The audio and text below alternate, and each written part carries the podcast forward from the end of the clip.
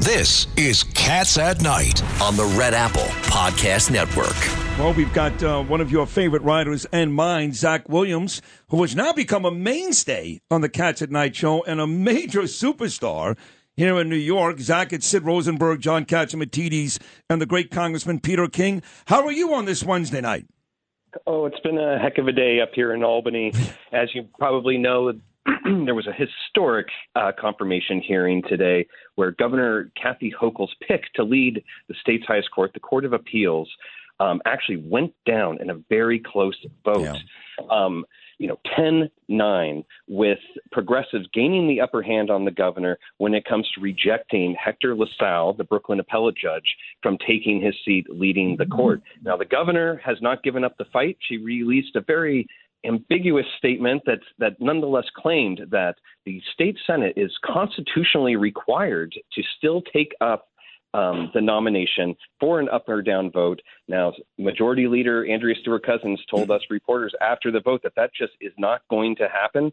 So we're just going to have to wait and see whether the governor goes to the courts to force their hand on this nomination that she just will will not give up. I, I think she will. I think she will. But I tell you, you know, what you find out now, Zach, is just how powerful the legislature is. I mean, everybody in New York is tired of bail reform. Yet, at the end of the day, Andrea Stewart Cousins and Heastie, they're the ones that can make it go away. Now, with this confirmation vote today, once again, it was Andrea Stewart Cousins who was a nail in Kathy Hochul's side. I'm starting to think the most powerful person in New York is Andrea Stewart Cousins. Yeah, and we can't have that. Zach, Zach this is Pete King. I think what Kathy Hochul has to do, she has to fight, go right to the mat on this one, fight it all the way. If she wins it, she wins it. If she doesn't, she's a dead, you know, dead governor walking for the next three years. And I think she's got to show she can fight. Also, have the nerve, go to the people, make this the issue. Otherwise, God, you're going to have Cousins and Heastie running the state, which will make us even worse than we are now. Well, two points I would make right here is that you know the governor's lobbying effort on behalf of of Hector LaSalle has been uh, what you might say is scattershot. she has been working the she was working the phones last week, calling up Democratic state senators on the committee, trying to whip up support for LaSalle, but she made very little, if any, outreach to Republicans who could be key to making, you know, to getting him approved by a bipartisan majority if it reaches the Senate floor. Now, ever since Democrats took control of the state Senate in 2019, there has been kind of a, a, mounting confrontation, if you will, between the executive and the legislature. You know, there's Democratic supermajorities in the Assembly and the state Senate. You know, we had a, a what you might call a, a strong governor in Andrew Cuomo for many years. Um, and now with Hochul in office, we're seeing the Democratic lawmakers, you know, really push uh, the, the envelope on this. And Hochul, for better or worse, has dug in. You know, whether it was uh, former Governor Paterson or former Governor Pataki. You well, know, it's, it's funny you say that. How important this fight is. We have former Governor uh, David Paterson on the phone with us. Uh, Governor Paterson, what say you about all the crap going on? Well, remember that Governor uh, Hochul picked from a a group of seven candidates that were given to her by a commission. This is a process that was set by the Court of Appeals. It's my opinion that the senators were already lining up, no matter who came off of that list and became the nominee. And that might have caused Governor Hochul to take someone like Judge LaSalle, who really is not uh, particularly a conservative. I think he showed that today. I think he said it a number of times. And I think his argument was very convincing. At this point, I agree with Congressman Peter King. I think the governor has to, regardless of what the political ramifications are, yes, she can sue, she can win, and then the senators all go in and vote Democratic and, yep. and cause her candidate to go down. But let's just remember Governor Hochul is going to be there for four years. Sooner or later, they're going to need her for something, and then they're going to need her bad.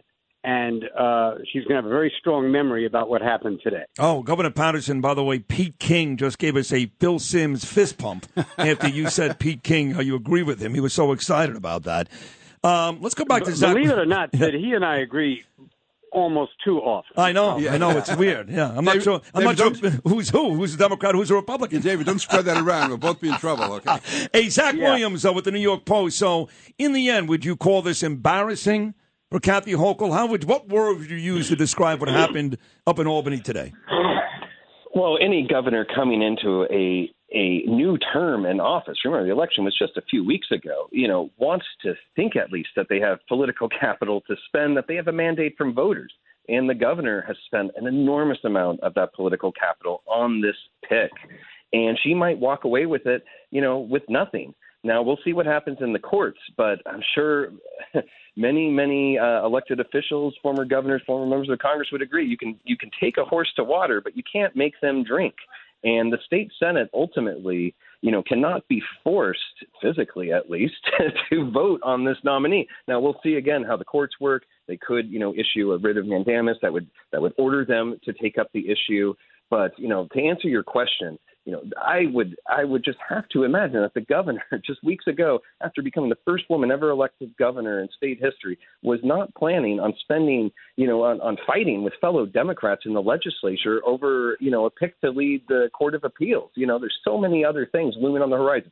You know, the budget. You should never have given them the pay raise and you know, baffling is the word. People ask, you know, what's what's what's what's going on in the Capitol, Zach? And I just say, you know, the word I keep coming back to is baffling. You know, the the governor had this pick. She was told by the progressives, pick, you know, definitely don't pick LaSalle. She picked him anyways. And you know, then she, you know, the legislators all of a sudden well, no, she did Zach. Albany, she did not do that. Well, hold on. Governor Paterson seems to disagree with you, Zach, and say she did not do that. No, so, no, what do you want to argue? Did not, yeah. She did not reveal her pick to anyone before she picked him. The progressives no, didn't no, no, no, no. Be, not to be, take him. Uh, uh, uh, before the pick, anyone was announced for the position. Progressives wrote a letter, twenty of them in the legis in the Senate, wrote a letter named several picks that they felt would be unacceptable, and LaSalle was one of them. Now Hochul didn't say at that point who she was going to nominate, but she did nominate LaSalle. And in, in but in the middle of all this, you know, again, the word baffling. You know, the legislators decided to come back to Albany, give themselves a pay raise, and the governor signed it on on uh, New Year's Eve um, in the midst of all this fight, you know, just kind of wasting, you know, this leverage she had. You know, thirty-two thousand dollars is something that might motivate a few state senators. That um, was a big mistake. Big mistake. Why we should all be careful on New Year's Eve. yeah, that's a good point. Nicely that's done. That's a good point. way to wrap this up, by the way. Thank you very much to both Zach Williams of the New York Post and our dear friend, the former governor, David Paterson. It's Cats at Night on the Red Apple Podcast Network.